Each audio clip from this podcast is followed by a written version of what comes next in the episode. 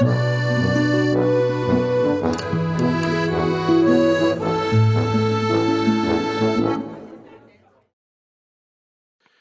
benvenuti in una nuova puntata del Kino Club. Stavolta con me non ci sarà Cosimo, ma c'è Paolo Torino. Purtroppo anche l'ospite si chiama Paolo, quindi avremo questo caso di omonimia. Eh, scusateci se ci sarà un problema nell'identificare chi sta parlando o a chi mi sto riferendo.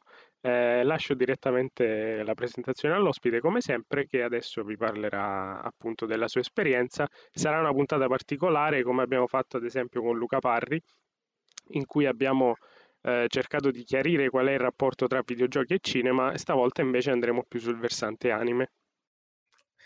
Salve a tutti, sono Paolo di Animati Time, ehm, è un canale Twitch che è incentrato principalmente eh, sul mondo dell'animazione, eh, su tutti gli aspetti. Parliamo anche di manga ovviamente perché quello è, diciamo così, è una moda molto comune, però il nostro eh, punto principale, il nostro, diciamo così, cavallo di battaglia è tutto quello che riguarda la ehm, serialità televisiva d'animazione e anche il cinema d'animazione. Insomma, questo è eh, il nostro mondo. Ogni giorno facciamo live cercando proprio di eviscerare quello che ci sta non solo nel mondo dell'animazione di quello che vediamo, ma anche quello che ci sta nel backstage, quindi tutta la parte di produzione, eh, tutta la parte di lavorazione, mh, mm, proprio il, dietro le quinte di come si fa un anime.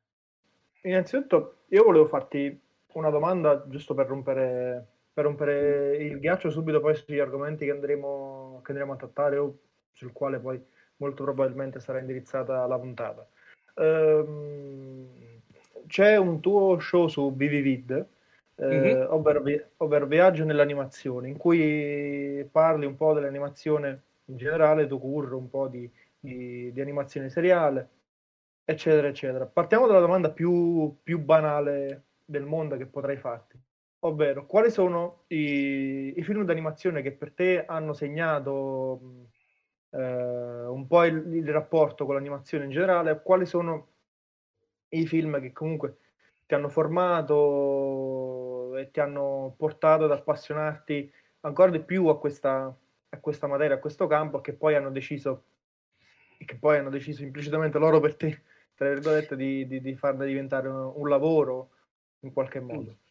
Mm, eh, quando si parla di film d'animazione è sempre un campo minato per me perché eh, sono fan di tantissimi film perché in un modo o nell'altro eh, ecco, il problema del, del, mondo dell'animazione è che forse è un, un po' più coeso, coeso con dei capisaldi, mentre magari nel cinema poi quello nostro live action, quello occidentale, ci sono tanti film e quindi magari è più facile scegliere. Invece qui più o meno i titoli sono sempre gli stessi quando parliamo di ehm, questi capisaldi, per esempio come Akira, eh, come ehm, La città incantata, come Ghost in the Shell. Sono questi film che in un modo o nell'altro quando mh, un appassionato di animazione eh, comincia a scendere sempre più in, nel profondo di, di, questo mondo, comincia a, ad apprezzare. E eh, in un modo o nell'altro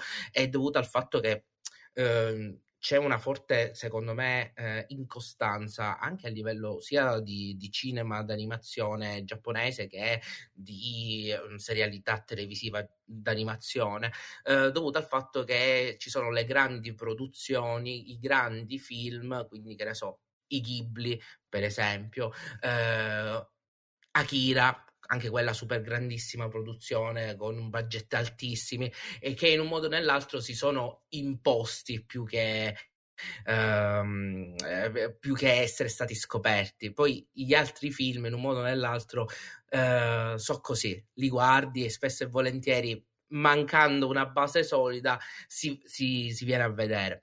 Comunque, io direi questi tre film in assoluto, Akira, Ghost in the Shell e um, La città incantata. Ognuno di questi tre film ha caratterizzato un periodo, ha caratterizzato una moda, ha caratterizzato anche mh, l'esportazione del Giappone verso eh, l'Occidente. Akira è stato infatti uno dei più grandi best seller, ehm, anzi box office meglio, de, in America per quanto riguarda il mondo dell'animazione, così come Ghost in the Shell. E questo è paradossale perché Ghost in the Shell, per esempio, in Giappone andò malissimo eh, o comunque non ebbe il successo che ha avuto in Occidente. Mentre La città incantata, altro film che per me eh, caratterizza molto il Giappone, è quello che forse ha affermato il Giappone, anche vincendo l'Oscar, diventando così proprio anch'esso un caposaldo. Tra questa lista mancano i film di Satoshi Kon, ma non perché non mi piacciono, anzi io li adoro, però questi film li ho visti, visto che la domanda puntava appunto su che cosa mi ha formato, li ho visti successivamente. E un po' me ne pento perché penso che avrei amato l'animazione un po' prima, vedendo un Perfect Blue un po' prima, però ecco, anche quello è... Eh, non tutto possiamo vedere subito, l'ho visto solamente nel tempo. No, anzi, forse direi che la bellezza del cinema in generale è che ci sono talmente tante opere che forse quel senso di scoperta che lascia stupefatto eh, lo troveremo sempre nascosto, nascosto dietro angolo, anche perché poi le opere non hanno di certo una data di scadenza, quindi eh, non, certo. è mai troppo tardi, non è mai troppo tardi per scoprire un Satoshi Kon uh, o, un, o un Otomo. La domanda che eh, diciamo mi, mi, mi, è venuta fornendomi, cioè lanciandomi un po' sull'assist che mi hai fatto citandomi i tuoi film preferiti, o, o meglio quelli lì che, che, che, ti hanno formato in un certo modo, è la seguente, ovvero, visto che comunque Akira e Ghost in the Shell per certi versi comunicano con uh, un tipo di, di, realtà, di realtà virtuale, no? C'è comunque questo tema della realtà virtuale, della, della dualità del, del, corpo che è sempre un corpo che non è proprio umano, è un corpo più transumano idem alla città incantata, che comunque per certi versi parla di questa convergenza di due, di due realtà diverse. Eh, sono dei film che da questo tipo di descrizione sono più accomunabili eh, a una grandissima parte dell'animazione o del lavoro dei registi stessi. Mi viene in mente lo stesso Mamoru Oshii che ha lavorato poi su Avalon che parla proprio addirittura di, di, di videogiochi FPS. E quindi la domanda che volevo farti, e poi magari se Simone vuole, vuole impreziosirla, è, è, la seguente. Eh, il modo di, di, trattare, di, trattare, l'animazione, di vedere l'animazione, eh, soprattutto quella lì contemporanea, si sta avviando sempre verso di più questa cross-medialità, perché c'è sempre più la variante del videogame, c'è sempre di più la variante della realtà, della realtà virtuale e del corpo che, che si trasforma. Secondo te questa cosa, eh, innanzitutto se la vedi o se sto dicendo una cantonata, sentiti tranquillamente libero di dirlo, ma poi questa cosa è, mh, ha a che fare con la cultura tour giapponese o con un certo tipo di contemporaneità, non so, cioè come la vedi? Um, guarda, questa è una domanda molto particolare perché um, i giapponesi in realtà su questo punto di vista sono sempre stati un po' più avanti rispetto a noi brand famosissimi eh, sono sempre stati cross mediali. Ti faccio un esempio, uno dei brand più famosi in Giappone è quello di Fate, ma Fate per quanto abbia l- i film eh, che escono continuamente al cinema e che hanno grandissimi incassi, per quanto eh, siano esistite le serie animate, in realtà è un videogioco, un videogioco per lo più porno, in tutto questo, però eh, la questione è molto particolare perché è cross mediale, anzi, dopo il primo videogioco, appunto questo Eroge, ehm, che divenne super famoso, si fecero la serie, poi hanno fatto un remake della serie, poi hanno fatto 18.000 film e tutte le serie spin-off, hanno anche creato il, il gioco Gacha, che è tipo il gioco più giocato in Giappone, gacha, che è appunto Fate Grand Order. Quindi, come puoi ben capire, la cross medialità eh, eh qua stiamo parlando dei primi anni 2000, quindi stiamo parlando di una ventina d'anni fa. La cross medialità, quindi, è sempre stato uno degli obiettivi um, per quanto riguarda l'animazione giapponese, sia di cinema che seriale. Anzi, ti dirò di più. Uh, nei primi anni 2000, eh, quelle che andavano forti come serie eh, d'animazione erano proprio serie tratte da visual novel, quindi da tutti i videogiochi che si potevano eh, andare a eh, giocare o coi PC successivamente con le PSP. Quindi eh, l'intreccio tra mondo di videogiochi e mondo dell'animazione è sempre stata eh, fortissima. Basti pensare anche che esistono dei videogiochi per PlayStation 1 che andavano a completare, e questo forse è una cosa più vicina a quello che noi intendiamo ora di cross medialità, la storia esiste un anime di nome Dotak eh, che in realtà eh, ha diverse serie e alcuni titoli per poter, diciamo così, inserirli nel contesto sono solo dei videogiochi, cioè dei giochi per PlayStation 1, PlayStation 2 che eh, andavano a completare queste storie oppure erano storie stand alone, sono molti titoli di Dotak. Eh, e questa è una cosa molto particolare. E proprio per questo mi sento di dire che non hai preso per niente una cantonata, anzi al contrario, eh, le serie e il cinema giapponese ha sempre puntato alla cross medialità, anche perché, parliamoci chiaramente, forse questo è uno dei piccoli difetti del Giappone, quasi sempre se qualcosa viene portata nel grande schermo o nel piccolo schermo è perché vogliono lanciare qualcos'altro, un brand, vogliono lanciare uh, un, uh, un, nuovo, un nuovo pacinco perché fanno anche queste cose e in un modo o nell'altro e sono sempre influenzati da quello. Giustamente tu hai appena parlato del, dell'aspetto cross mediale che comunque c'è in questi prodotti e come per quando abbiamo intervistato persone che si occupano più di videogiochi che di cinema, mi viene spontaneo chiederti non più cosa ti ha formato, ma perché ti ha formato, nel senso cosa trovi, ehm, qual è il quid in più che trovi all'interno degli anime che magari il cinema o altre forme d'arte non ti restituiscono? Allora, eh, questo di qua um, in realtà è un, una questione un po' diversa. Io semplicemente um, alla fine la, l'animazione è una semplice tecnica, quindi che sia poi io sono un divoratore di tutto tutto, eh, non in maniera magari eh, super critica, non sono quel tipo di spettatore eh, da cinema, però mi piace il cinema live action normalissimo, così come la serialità televisiva eh, normalissima, quella classica, però quella giapponese in un modo o nell'altro mi attira eh, forse, forse per la sua Uh, lontananza culturale. Spesso e volentieri mi sono interrogato mentre guardavo eh, i prodotti eh, animati, dicevo, ma perché? P- perché fanno queste cose? Magari quando ero più piccolo, quando ho cominciato verso i 14-15 anni a guardare eh, gli anime, mi, sono, mi, po- mi ponevo queste domande perché non riuscivo a capire una cultura molto distante da me. Col tempo eh, ho cominciato ad, acc- a, ad acquisirla, ho cominciato a conoscerla, ho cominciato a capire perché determinate cose avvengono. E, e questo eh, è un po' strano perché se prima mi affascinava il non conoscerlo, ora sono affascinato invece da tutti questi aspetti che ho imparato a conoscere e che in un modo o nell'altro riescono sempre a stupirmi, perché magari c'è quel qualcosa in più. Cioè, la cosa che, la cosa che mi incuriosisce è che comunque traspare anche da, diciamo, dal modo, dal tono in cui, rispondi, che comunque questo argomento genera in te una passione quasi primordiale, no? E, ed è una domanda che ovviamente vuole ricollegarsi, a, vuole ricollegarsi ai, due canali di, ai due canali di divulgazione, in particolare a Twitch.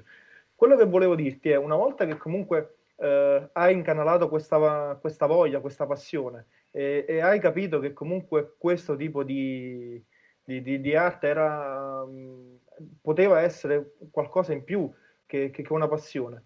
Il canale Twitch è nato eh, innanzitutto perché volevi eh, divulgare il tuo sapere o volevi che anche altri si appassionassero a, a questo tuo stesso mondo in modo da creare una sorta di, di community, ecco, legato a questo argomento? Allora, uh, il canale Twitch eh, nasce mh, dall'idea mia e di altri due miei amici di creare un podcast prima su YouTube.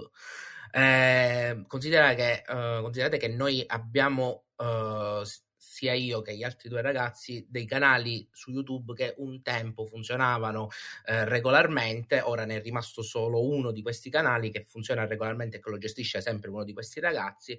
Ehm, e quindi come potete ben capire questa non è un, la creazione del, di, di, Twitch non è stato un, uh, una cosa pensata ora, ma è un, un, progetto che mandiamo avanti ormai da quasi dieci anni. E, ehm, e in realtà la situazione prima la mia idea nasceva dal fatto che volevo far conoscere proprio quegli aspetti um, strani di queste opere, eh, magari quelle opere belle ma poco conosciute. Eh, nel tempo è diventata più una voglia di creare commu- una community italiana reale, eh, perché se quella dei fumetti, manga, se quella cinema uh, esiste, in realtà quella anime non esiste. Stanno nascendo ora, di recente, proprio grazie a Twitch. Eh, per esempio, noi abbiamo una community fortissima al momento di appassionati, ma ne esistono altre piccole eh, community sempre di appassionati di anime proprio grazie a Twitch. Fondamentalmente la scelta di questo canale è per la forza comunicativa, è diventato Uh, un, uno di quei punti di, di, di, riferimento proprio per tantissimi spettatori che non sanno che fare il pomeriggio perché sono delusi magari dalla televisione, la televisione non li attira più e a posto di eh, mettersi eh, alla tv hanno magari il Fire Stick, si mettono là su Twitch e ascoltano qualcuno che parla delle cose che a loro interessa, proprio perché la TV ormai non, non è più indirizzata re, realmente ai giovani, ma eh, a persone un po' più anziane. Il giovane invece trova proprio su Twitch quello che gli interessa. Nel, nel, nostro caso interessano gli anime, interessano, eh, interessano scoprire nuove cose e vengono da noi. Sì, chiaro. E questo che dici è molto interessante e mi ha portato a volerti fare una domanda un po' pepata, ma che chiaramente non ha, non ha lo scopo di fare alcun tipo di scoop o che altro, ma che in realtà ehm, vuole un po' far emergere quello che traspare dalle tue parole, ovvero questa, un, un po' di amarezza nel, nel, come dire, nello scontrarsi con altre realtà, altre realtà che trattano lo stesso argomento, forse in modo più superficiale, eh, in modo più divulgativo, un po' più generalistico. La domanda che volevo farti in realtà eh, si riconnette un po' al dissing parolone, eh, diciamo alla polemica che, polemica che poi in realtà scontra solo due modi di, di, di fare divulgazione che ha avuto con Daria Moccia. Ora non voglio fare alcun tipo di di domanda su, su Daria Moccia o sul dissing in particolare, però da quel tipo di polemica eh,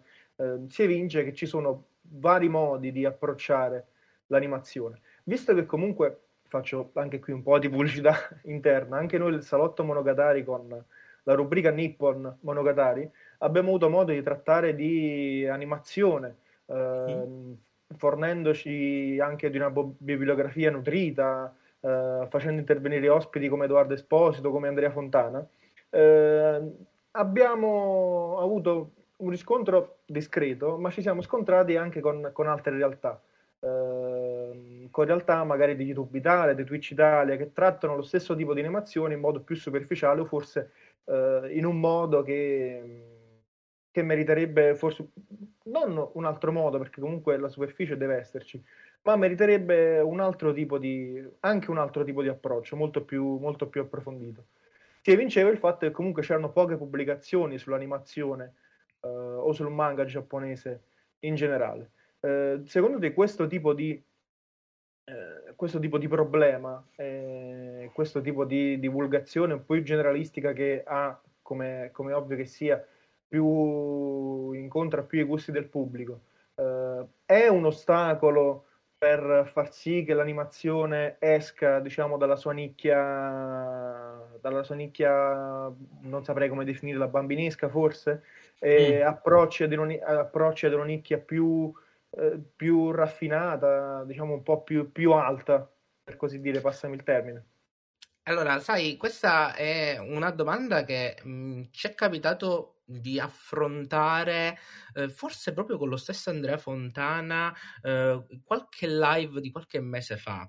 Eh, c'è un problema del perché, secondo me, non si esce fuori dalla nicchia di o chi ne parla in modo esageratamente eh, super critico o di chi è eh, un principalmente un ragazzino che li guarda giusto perché gli piacciono e quindi giusto per passione. Fondamentalmente, secondo me, manca una reale critica per quanto riguarda il mondo dell'animazione giapponese. Uh, mancano quelle figure, o comunque ci sono, attenzione, ma sono così poche che um, non riesce ad affermarsi proprio come, uh, come media uh, di rispetto. Spesso, e, e, questo è importante questa cosa perché appunto proprio tu dicevi eh, questi elementi quasi bambineschi e perché il problema è proprio quello, non c'è mai stato un, un qualcuno, non c'è mai stato nell'effettivo una reale critica che potesse eh, discutere in maniera sana, in maniera ehm, positiva di quello che è il mondo dell'animazione il dissing, per quanto eh, a me piace, perché conoscendo le dinamiche di Twitch e YouTube, eh, in un modo o nell'altro bisogna anche far parte di questo gioco. Eh, ma non è un problema di dissing, non è un problema di, um, di gente che si, si, prende a male parole, è un problema che comunque, anche se ci sono queste male parole, che ci sono anche pure nella critica eh, cinematografica eh, normale, eh, il problema è che poi non c'è il passo successivo chi fa Twitch e parla di anime, e sono letteralmente a parte noi altri 3, 4, eh, diciamo così, persone su Twitch, su YouTube un po' di più, quegli altri 3-4 si limitano a mh, mm, parlare in modo acritico di quello che succede nel mondo dell'animazione. I loro argomenti principali sono i livelli di potenza tra due anime assurdi, che, capito? E eh, indubbiamente quando tu ti approcci da persona ignorante nel mondo dell'animazione, vedi che il 90% di quello che puoi trovare tra YouTube e Twitch è chi è più forte tra Goku e Saitama, chi è, eh, qual è, perché Attack on Titan è l'anime più bello di sempre, che comunque... E poi non lo facendo... spiega tra le altre cose. E, e poi e si limitano magari a fare una discussione sulla trama o sulla storia. Capisci che c'è un problema di fondo, manca qualcuno che parla in modo critico. Perché i fumetti, in linea generale, i manga, hanno una community un po' più forte su questo punto di vista, perché ci sono state persone che nel corso del tempo hanno saputo fare eh, la parte critica, hanno saputo ehm, investire su quel punto. Eh, creando proprio non più una nicchia, ma un pubblico, come dicevo poco fa, eh, è la moda ormai quella del manga, è diventata una cosa generale. E questo è un fattore importante. E noi dal nostro piccolo puntiamo appunto a creare una community reale italiana eh, che possa non solo limitarsi alle banalità che si trovano in questo media, ma che possa anche ragionare su tutti i problemi che ha, su, tutte, su tutti i punti di forza che ha. Sì, chiaro. Io eh, volevo risponderti non con un'altra domanda, ma con una riflessione, poi eh, lascio la, la, parola a Simone. Quello che dici tu è molto importante e, e mi colpisce molto perché siamo due persone che comunque trattando questo argomento, io più per passione, tu ovviamente più sia per passione che per lavoro, eh, abbiamo a cuore gli stessi problemi. Quando parlavi di moda, secondo me, avevi, cioè dicevi, avevi azzeccato il termine, cioè il termine più calzante possibile perché la moda ovviamente la stiamo, la stiamo vedendo perché abbiamo proprio un, un'ondata di, di anime e manga proprio anche nel settore moda, perché vediamo che le nuove collezioni H&M o Bershka, no scusami, H&M no, Bershka e Pull&Bear sì. vantano all'interno comunque personaggi eh, di animazione e che quindi alimentano quello che è l'immaginario collettivo sull'animazione giapponese, anche nella musica con Mahmood, eccetera, eccetera. Eh, da appassionato, eh, in prima battuta, questa cosa dovrebbe, eh, dovrebbe, non lo so, causarmi un sentimento di, fe- di felicità, il punto è che poi questa ondata di, quest'ondata di moda cosa sta portando a conti fatti? Nulla, perché questa ondata di moda dovrebbe portare più gente ad interessarsi a questo settore, ed è vero, ed è la prima cosa su cui molto probabilmente eh, eh sto sbagliando perché la gente si sta avvicinando a questo settore, però in ambito lavorativo, in ambito critico, cosa sta, cioè cos'è che sta sta, sta giovando da questa moda? Nulla, perché non abbiamo, eh, non si sta formando una struttura critica. Poco tempo fa c'è stato il libro di Andrea Fontana che è stato eh, best seller per qualche settimana o addirittura per qualche mese su Satoshi Kon e poi quel libro non ha avuto un'altra ondata di, di pubblicazioni critiche ben strutturate. Abbiamo l'ultima stagione di Attack on Titan che per questioni di diritto o altro comunque non riceverà il doppiaggio italiano, quindi altre persone che non lavoreranno su quella, lavoreranno su quella cosa. Ehm, la maggior parte del pubblico, come giusto che sia, va verso uh, Twitcher o YouTuber molto più generalisti e non si, sta formando, non si stanno formando altre figure, magari come te o come i ragazzi di Animated Time, che affrontano uh, questo, questo, modo di, questo modo di fare, di fare cinema o di fare, di fare televisione in un modo più critico. E quindi ehm, c'è questa moda, a conti fatti, non sta portando nulla alla, al settore, se non, se non, nuovi soldi, ma il punto è capire poi come questi soldi verrebbero, verrebbero poi reinvestiti. Certo. sono perfettamente d'accordo con te. Eh, la mancanza di una classe critica di questo mondo, eh, secondo me, è la vera piaga eh, del perché uh, ci siano soprattutto tanti pregiudizi sul mondo dell'animazione. Eh, c'è gente che magari segue il cinema in maniera molto seria e che poi magari non ha visto i film di Satoshi Kon. E mi è capitato eh, di parlare con persone del genere. Per me è un problema, ma non perché eh, io tengo all'animazione giapponese, ma perché se tu ti perdi un film di Satoshi Kon e ti stai perdendo del cinema di alto livello. Sì.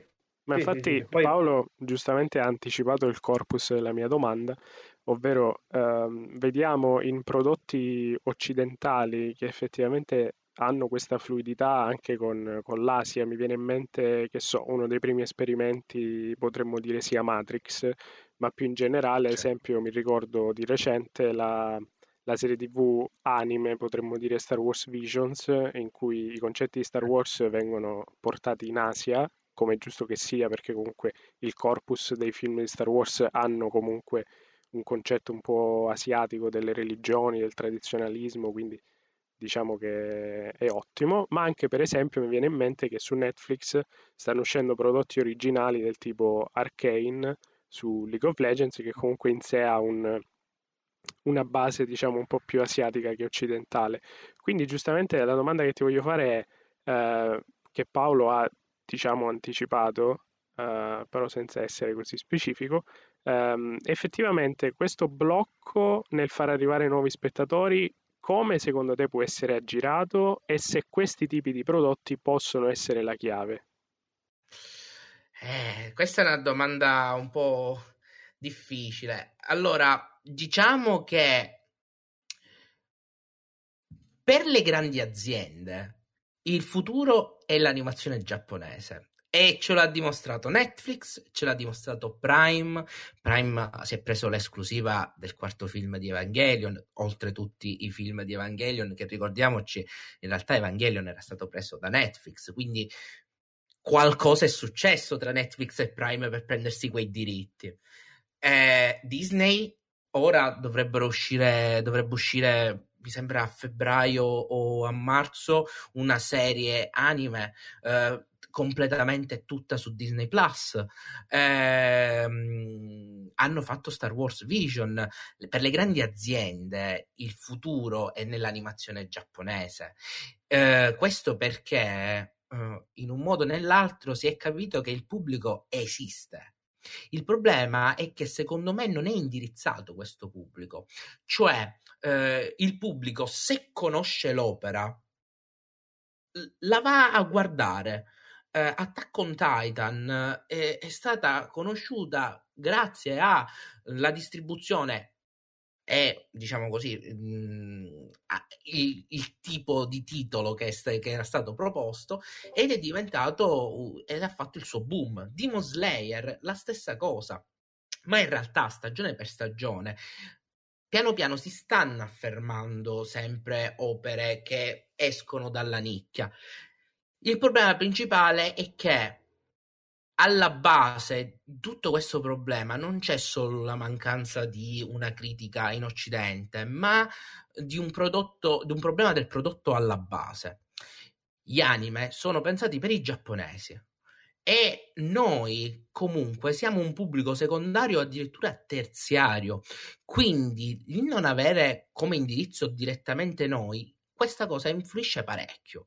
Eh, quando per esempio su io pers- personalmente in questa stagione sto guardando 22 o 23 anime stagionali, che è più o meno la mia media di quello che guardo eh, ogni tre mesi, diciamo così, di, di episodio per episodio. Di questi 22-23, per un pubblico occidentale forse ce ne saranno due, perché? Ehm, la metà è tratta da, da light novel e quindi gran parte di questi anime non avranno mai un continuo. Se li vuoi continuare dovresti leggerteli dal giapponese. E noi al momento in Italia non abbiamo nessuno tranne mi sembra Dokusho che è aperto come casa editrice che porta light novel. Quindi già potete capire che abbiamo un problema proprio, una, un limite fisico. Cioè noi, anche se seguiamo quegli anime, anche se seguiamo quel prodotto, non lo vedremo mai finito, perché poi non si fanno le stagioni successive, perché magari non, non hanno buoni riscontri o perché magari il committente non è interessato a fare una seconda stagione. Un'altra metà, un altro, mm, un altro buon 30%, 40% uh, di quello che viene fatto in Giappone, oltre questa metà tratta da light novel, è tratta da manga e uh, spesso e volentieri chi fa parte della nicchia manga non è interessato ai, agli anime e quindi chi è interessato agli anime spesso e volentieri magari guarda l'anime ma poi si butta sul manga perché lo ritiene un po' più di livello. Insomma, prodotti per la grande massa eh, reali o comunque opere originali che possono colpire il pubblico, dallo stesso Giappone non ci sono perché noi occidentali abbiamo dei gusti un po' più particolari, abbiamo delle cose che ci piacciono eh, in determinato modo, ma a loro non interessa.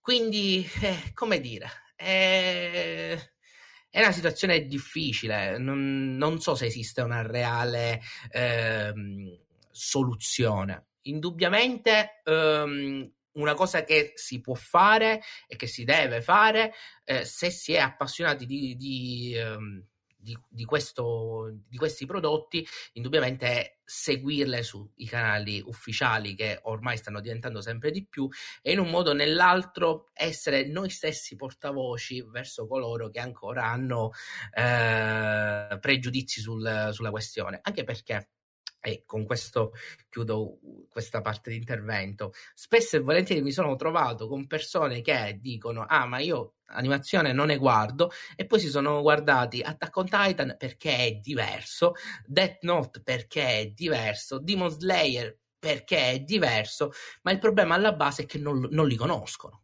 Perché, uh, ok, magari Attack on Titan è un po' più particolare rispetto ad altre opere, ma successivamente ad Attack on Titan molte opere sono uscite con quel tenore di discussione. Semplicemente non li conoscono. Ecco, infatti mi viene da pensare che tutte le volte che sono entrato, eh, ho cercato di entrare in questo mondo, comunque all'interno di queste community, ho notato che c'è un nucleo, potremmo dire, reazionario. Tu giustamente citavi eh, molte persone che preferiscono leggere i manga per gli anime eh, al posto degli anime e io giustamente sento il più delle volte, ah ma perché hanno tradito come adattamento? Quindi non vorrei che anche questo modo di fare all'interno delle community possa essere una sorta di gatekeeping verso, verso nuove persone. Eh, eh, eh, ni però chi critica ah, questa è una mia convinzione. Per quanto il soggetto possa essere non originale e quindi si vuole fare un adattamento per me qualsiasi adattamento in realtà è un'opera originale perché c'è un regista che ci ha lavorato, c'è uno sceneggiatore diverso dal mangaka ovviamente che ci ha lavorato, quindi per me quelle opere sono sempre originali e quel tipo di critica, ah, meglio il manga, eh, meglio l'opera originale, mi sembra tanto eh, King con, con Shining. E, e, capisci che per me è una cosa uh, un po' strana nel senso che se un'opera funziona, se un'opera è ben realizzata, lo è a prescindere che sia fedele o meno al soggetto, al, all'opera originale.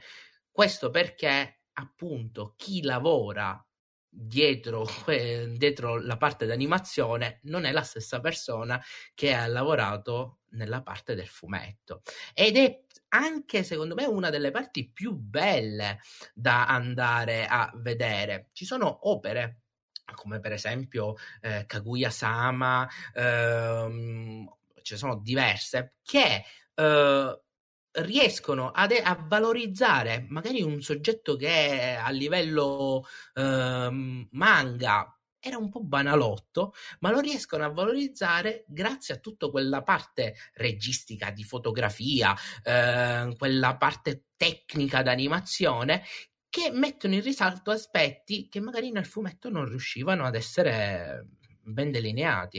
E ehm, in realtà il gatekeeping è da entrambe le parti, sia da chi è appassionato d'animazione, sia chi è appassionato di manga.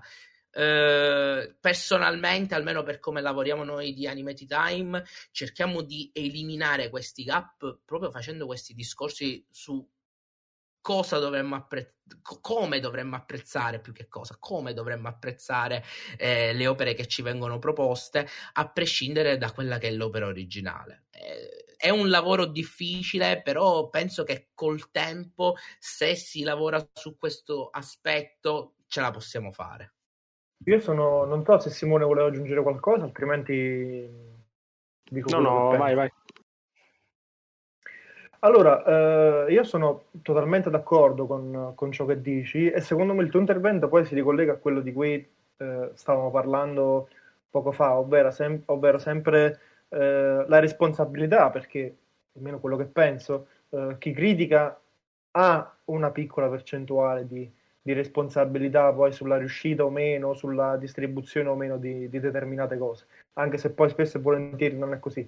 Però mi riferisco soprattutto al settore anime in particolare, anche perché il settore anime in particolare eh, vive, anzi sopravvive purtroppo, eh, solo, solo, ed esclusivamente per via della divulgazione che se ne fa, se ne fa via web, perché comunque i Twitcher, eh, i 2-3 top Twitcher che parlano di anime e manga comunque hanno uh, un numero corposo di mm-hmm. seguaci, no, seguaci è un termine brutto, di ascoltatori Ecco, secondo me queste due o tre persone, eh, di cui farò il nome, ma non per polemica, non per cercare polemica o cercare visualizzazioni o altro, cioè me ne frega poco. Uh, mi riferisco a Kirio piuttosto che a piuttosto che Caverna di Platone o Mangaka 96.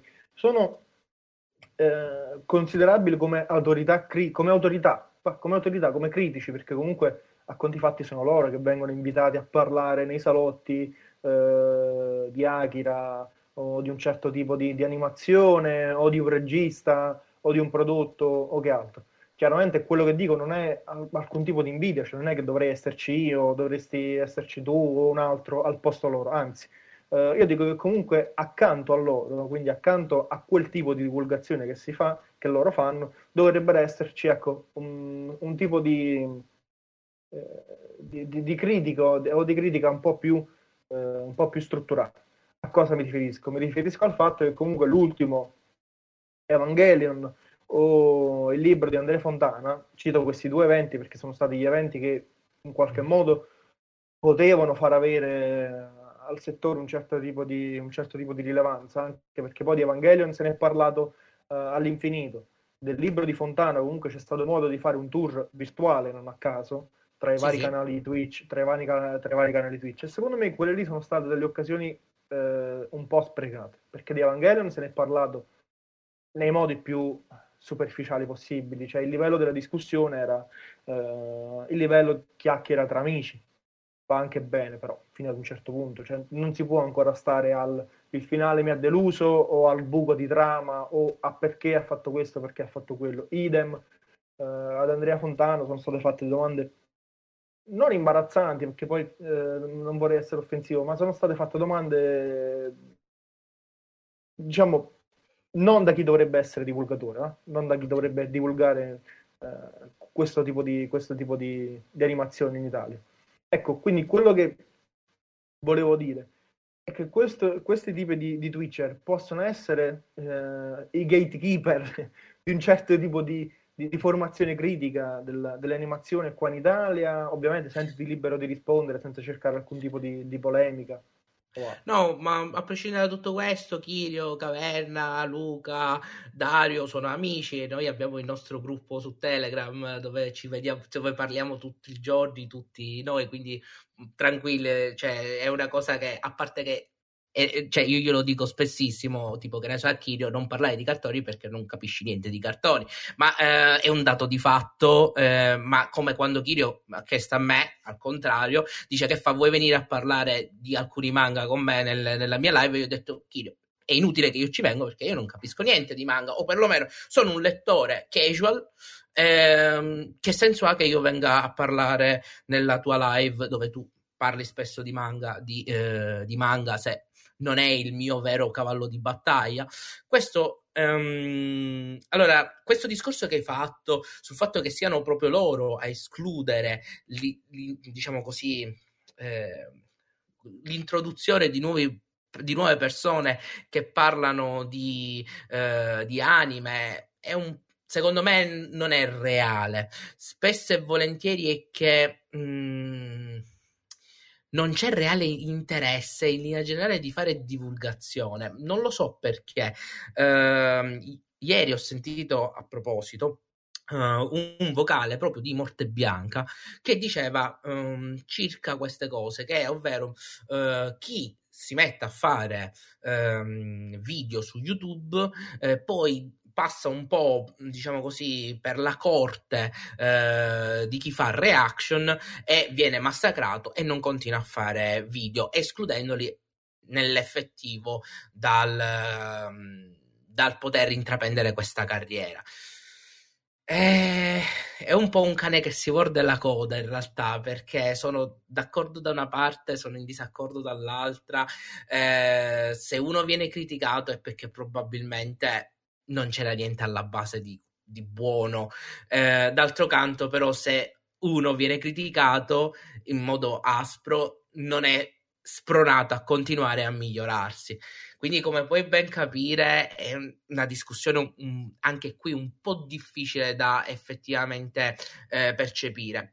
Non a caso, quando um, c'è stato il tour uh, di Andrea Fontana, noi abbiamo optato più che per fare domande ad Andrea, nella nostra live noi abbiamo preferito in realtà fare un excursus insieme ad Andrea proprio su Satoshi Kon, cercando di analizzare le opere. Eh, perché spesso e volentieri quando si fanno queste cose eh, si cerca di banalizzare perché il pubblico di riferimento con cui ti ritrovi non può fare determinate discussioni, ma non perché eh, è un pubblico stupido o perché eh, la gente non capisce, ma per un semplice motivo che se il pubblico è abituato a un determinato tipo di contenuto, se il pubblico è abituato a uh, vedersi i memini, è ovvio che è una live più interessante da un punto di vista critico, uh, quindi una live decisamente con toni,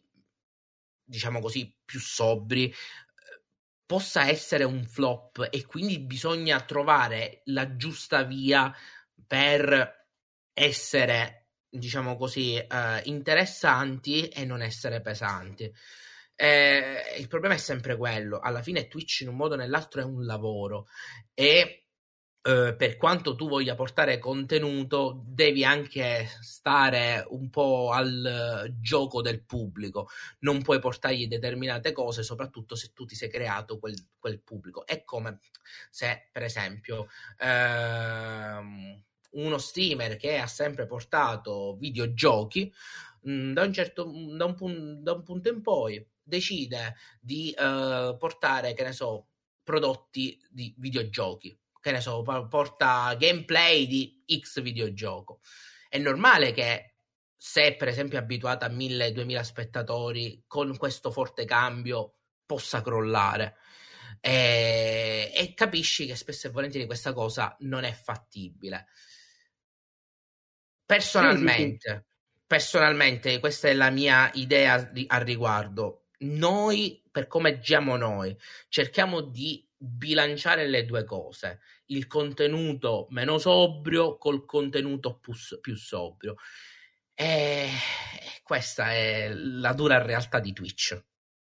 Sì, sì, ma chiaramente, cioè, forse sono stato, cioè, mi sono espresso sicuramente male, tanto da farmi un po' travisare. Cioè, quello che intendevo è che non è che è per colpa questi 3-4 o 3-4 Twitcher che non si fa un certo tipo di critica. Anzi, io quando parlavo del fatto che magari questi, queste personalità vanno nei salotti a parlare di determinate cose, secondo me dovrebbero essere accompagnate anche da altre.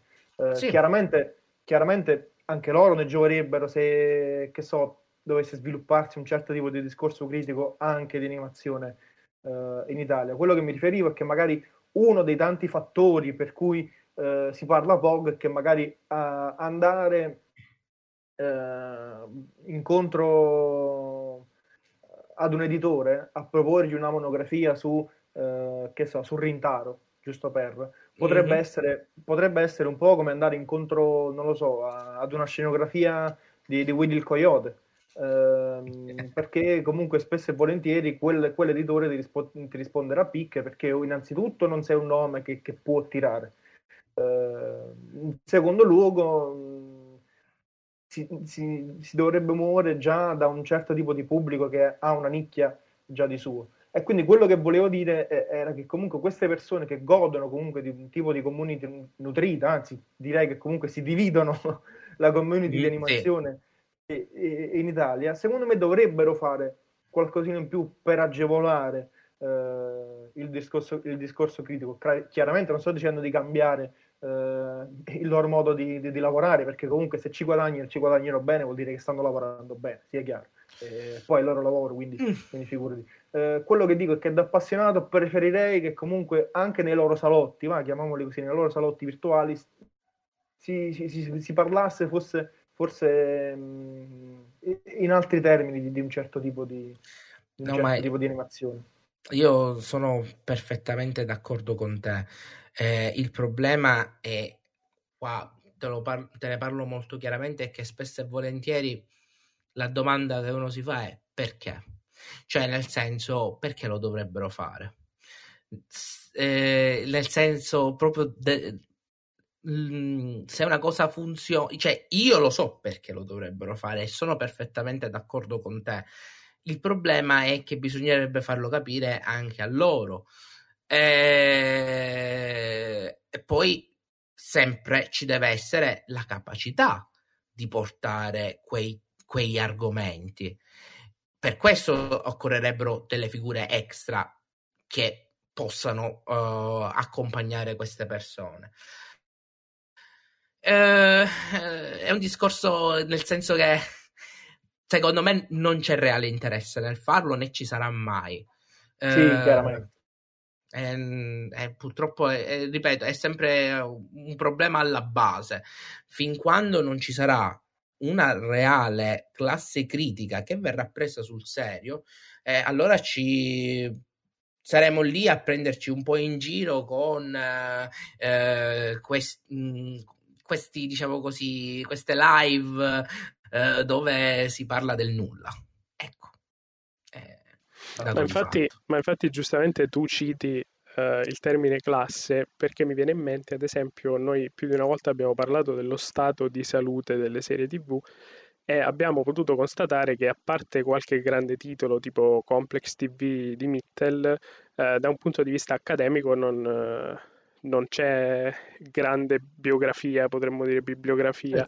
E lo stesso vale per gli anime, quindi nel momento in cui manca questa classe critica, alla fine non ti puoi aspettare che poi lo spettatore prenda sul serio il, il mezzo di riferimento. Perf- e, e, il problema sta proprio lì.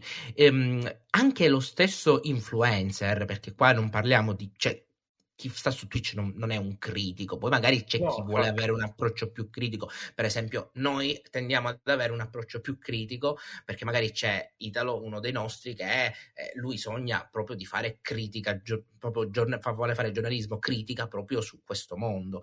E è una sua aspirazione, però capite che um, alla fine eh, se noi vogliamo mh, qualche per esempio libro sul, su, su, come studiare appunto gli anime, su approfondirli, approfondirli da un punto di vista contenutistico. Se cerchiamo per il cinema ci sono tantissimi libri anche in italiano, se cerchiamo per gli anime non ci sono.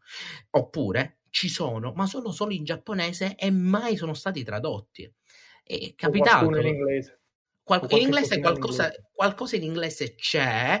Um, in realtà noi italiani siamo anche discretamente fortunati perché ci sono un paio di professori universitari che si uh, sono dati nel tempo uh, proprio spazi per il mondo dell'animazione. Abbiamo Tavassi, abbiamo Pellitteri, abbiamo Fontana, che comunque in un modo o nell'altro o sono critici o sono professori universitari che hanno, um, si sono proprio um, gettati su questo mondo, ma d'altro canto rimane sempre una nicchia della nicchia, perché se già il mondo dell'animazione è pensato come una nicchia, immaginatevi il mondo dell'animazione che vuole approfondire l'animazione con questi libri, che cos'è? E ovviamente sono una manciata di persone che eh, leggono di tutto. Io per esempio eh, qua vicino alla mia scrivania, eh, qua ho una lista di libri ma eh, il 90% di questi libri sono in inglese. Perché se io voglio studiare, per esempio, la storia degli anime, ho qua Anime and History, per esempio, eh, di eh, Jonathan Clements, e è, è in inglese. Perché in italiano esiste solo il manuale di Tavassi, che non è un manuale di storia dell'animazione, è un catalogo di che cosa c'era prima, che cosa c'è stato nel mentre che cosa c'è ora. In Italia abbiamo eh, la Novelli che ha lavorato anche sulla, sulla storia dell'animazione giapponese, sia sì, la, dell'animazione che del cinema giapponese. Il punto è che poi manca, quel, manca come dire, le agiografie proprio dei più, cioè proprio quei lavori, eh, magari anche ignorabili, però quei lavori che, che, che, fondano, non lo so, una mitologia sul quale, sul quale puoi andare a lavorare. Cioè mancano proprio le fondamenta, mancano le monografie eh, rigide su, su, Miyazaki, mancano le monografie rigide su, su, su, Satoshi Kon, mancano, anche se comunque Fontana ci ha lavorato, mancano sì. le, le, le, le, monografie rigide su Oshi. Cioè, quindi quando mancano i lavori monografici sui registi eh, più conosciuti eh, in Occidente, ma anche in Italia, secondo me poi diventa anche non inutile, ma diventa superfluo poi cominciare a concentrarsi su quello che dovrebbe venire dopo cronologicamente certo. parlando, perché senza fondare, senza mettere i pilastri, senza scavare le fondamenta, poi il palazzo sarebbe, sarebbe sì, ovviamente sì. fragile. E quindi, e quindi, è quello il punto. Chiaramente dal discorso che abbiamo fatto si comincia a frammentare una sorta di, di divisione, di ripartizione di colpe, un po' Eh, la divulgazione, un po' noi, un po' gli editori che giustamente non si aprono a queste cose, il tutto a cosa si riduce? Si riduce che chi vuole lavorare in questo settore, eh, vuoi o non vuoi, è un pioniere, perché cioè, diventa, diventa uno dei primi o il primo a parlare di quel tipo di cosa in quel determinato modo. E quindi, quindi si, il tutto si riduce a quello. Servirebbe una volontà di intenti da, mm, mm, sì. da parte di tutti, ma il punto è che senza un ritorno economico diventa difficile, quello è il punto. Diciamo che c'è anche un altro problema che tu hai individuato, ma che non abbiamo, non abbiamo trattato, che è proprio quello degli editori. Se gli editori di manga sono super propensi alla pubblicità tramite appunto l'influencing, quindi Twitch, YouTube, TikTok, quelli di anime zero. Eh, proprio zero letteralmente. Cioè, eh, immaginati, immaginati che di anime ne parli, sono 3-4 canali che parlano, quindi neanche, diciamo così, un investimento esoso considerando quanti parlano di roba di, di manga, eppure non c'è l'interesse effettivo di aprire partnership con uh, noi. E, e, noi, cioè, io personalmente ne avevo ne parlato all'inizio, già ho lavorato con loro in, in altre sedi tramite diciamo così, vie trasverse, che è stato vid in quel caso, ma era un lavoro, cioè ci avevano assunto per fare quelle, quelle cose. Quindi, eh, come dire, non è che non ci conoscono, semplicemente non vedono attraverso uh, queste piattaforme una reale forza, mentre al contrario gli editori di manga tramite queste piattaforme vedono un'enorme forza. E questa cosa, per il mondo dell'animazione, capisci che è un forte limite. E sto parlando per ora delle realtà italiane, perché le realtà, quelle estere che arrivano in Italia, è ancora peggio. Perché ci troviamo di fronte magari delle aziende americane che lavorano con dei numeri completamente differenti, che sono i numeri mondiali, e che non hanno motivo di investire nei numeri italiani. Sì. Quindi, capisci che la, la, situazione è quella che è. Sì, sì, eh... sì, chiaro, chiaramente, chiaramente. Anche perché poi comunque eh, i, grandi, i grandi editori, e io per grandi editori non mi riferisco all'editore cartaceo, cioè anche a lui, però mi riferisco proprio a, alla multinazionale come Amazon o Netflix, cioè quei, quei, prodotti, quelle opere le hanno in catalogo, cioè mi riferisco a Prime che ha tutto Evangelion, uh, a Netflix che comunque ha gran parte del catalogo di Ghibli, uh, a Cowboy Bebop tra l'altro ci ha prodotto anche um, la serie live action. Prime sta riportando Bleach, cioè è Cristo Santo, magari per pubblicizzare quella cosa, ma finanziamelo un volume monografico su quella cosa, un volume critico su quella cosa. Uh, il punto è che oltre a questo, secondo me, cioè secondo allora io ho un'idea, uh, forse un po' troppo romantica. Uh, o passatista, non lo so, eh, poi la definirai tu. Cioè, secondo me quelle risorse ci sono, bisogna capire come andare a prendersele, perché comunque quel tipo di realtà c'è, non è sfruttata abbastanza, bisogna solo capire come riuscire ad incalanare quella, quel, tipo di, quel tipo di pubblico, quel tipo di, di, di, di, luce verde da parte degli editori, perché comunque il materiale c'è. Secondo me stiamo pescando, col, stiamo pescando un po' tutti con, con l'amo sbagliato. Eh, sì, il, io spero che in futuro ci sia la volontà di affrontare proprio qu- questi aspetti. Sono convinto che il passaggio è quasi naturale. Sai, prima questa situazione era anche per i manga.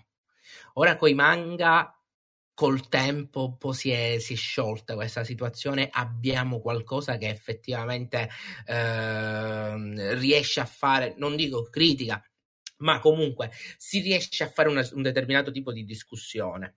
E io penso che anche gli anime faranno così nel tempo. Il fatto è che ci deve essere anche dal pubblico la volontà di conoscere, perché poco fa tu hai detto una cosa molto bella, ovvero non abbiamo monografie, per esempio, dei registi famosi.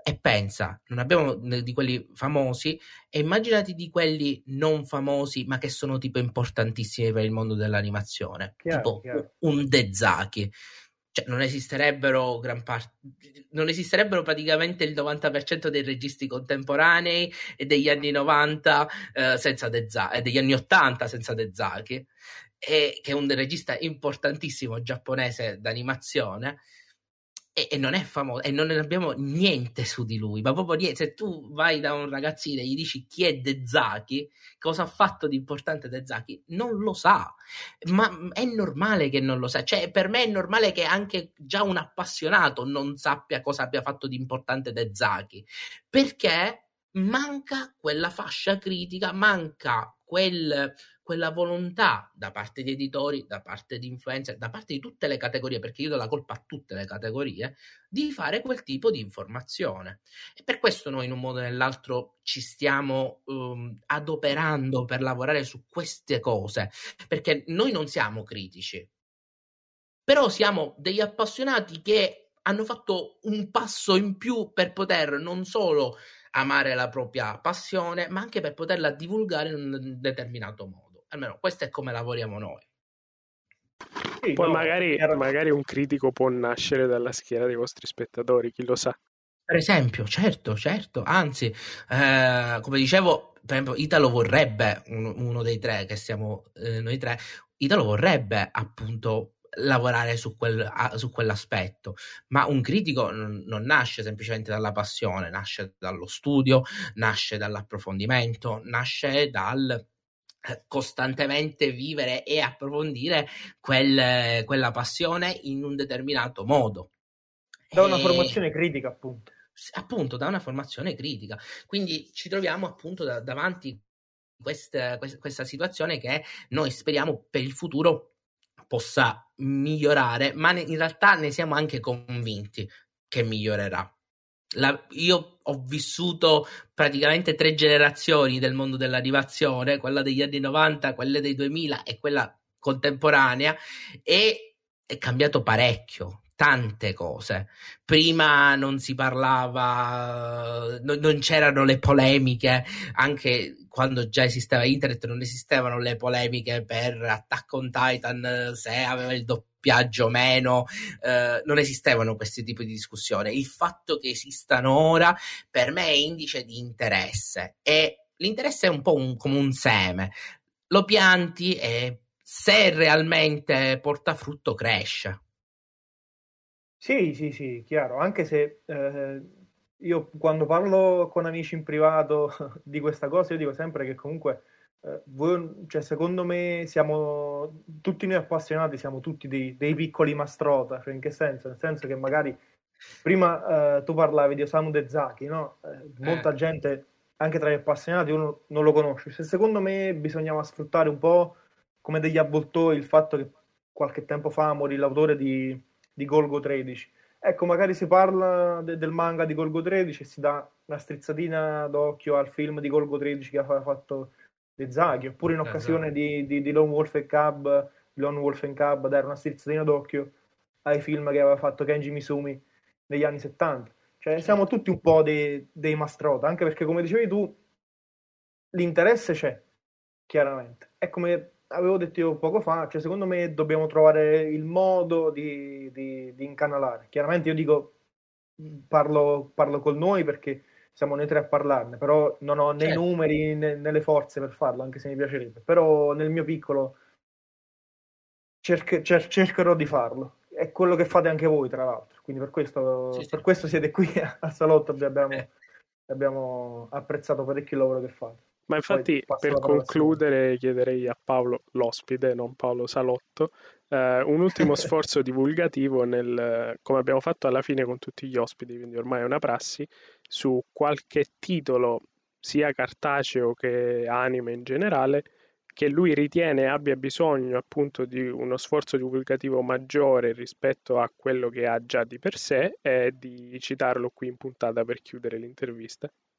Guarda, um, per me, uh, per quanto riguarda il mondo dell'animazione, ci sono delle opere fondamentali proprio a livello di importanza, direi artistica, che andrebbero mh, sempre esportate. E uh, per esempio le opere di Yuasa, quelle un pochino più vecchie, come per esempio un po' lo sconosciuto Kaiba, uh, The Tatami Galaxy, Ping Pong The Animation, opere che uh, riescono ad incarnare la passione per l'animazione, quel tipo di ritmo classico che piace un po' a tutti, mh, mm, diciamo così bello ritmato con tante cose, ma che ha quella forte vena artistica tipica di ehm, un artista, tipica proprio di un uh, di un regista proprio autoriale, ecco, se vogliamo uh, dirla così.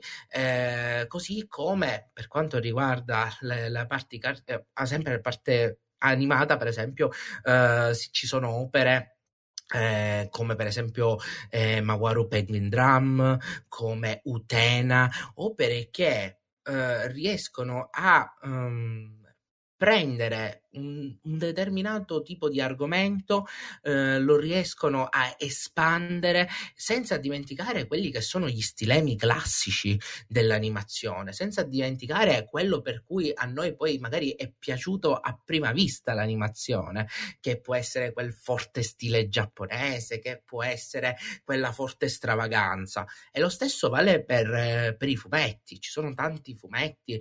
Eh, per esempio più, un po' più vecchiotti, come per esempio qualche Tezuka come la cronaca degli insetti umani, che non è certamente uno dei più famosi dei, dei manga di, di, Tezuka, però indubbiamente per me è una dei, delle opere un po' più particolari, così come anche quando ci buttiamo sempre nel fumetto in opere più mainstream o in autori più mainstream come Urasawa, certamente sarebbe bello da esplorare non solo il classico Monster, ma magari Pluto, magari eh, Yawara, magari quelle opere dello stesso autore che hanno, ci, ci permettono di vedere un aspetto diverso dello stesso autore e addirittura ci possono fornire magari delle esperienze nuove. Pluto, per esempio, è uno dei miei fumetti preferiti di Urasawa. Per me Monster e 20th Century Boys, per quanto mi siano piaciuti, non sono proprio all'altezza di, di, di un'opera minore come quella appunto Pluto. Quindi ecco, eh, la mia in realtà, il mio, realtà, il mio consiglio è esplorare sempre il mondo dell'animazione per quello che ci sentiamo, perché è uscendo 200 serie l'anno. Eh, c'è sempre qualcosa che riesce a rapire lo spettatore. Sempre, tu, qualsiasi persona può essere rapita da uh, un anime. Uno su 200 è implausibile che non, eh, no, non riesca a, a, prendere praticamente il gusto di quasi tutti gli spettatori. Quindi questo è il mio consiglio. Noi ti ringraziamo tantissimo per la chiacchierata e speriamo con il Paolo Salotto o con Gianmaria che fa parte sempre della rubrica Nippon di, di rivederci su altri schermi, insomma. Guarda, grazie a voi per l'invito, è stato veramente un piacere eh, e per me non ci sono problemi, anzi quando volete io personalmente sono disponibilissimo al riguardo.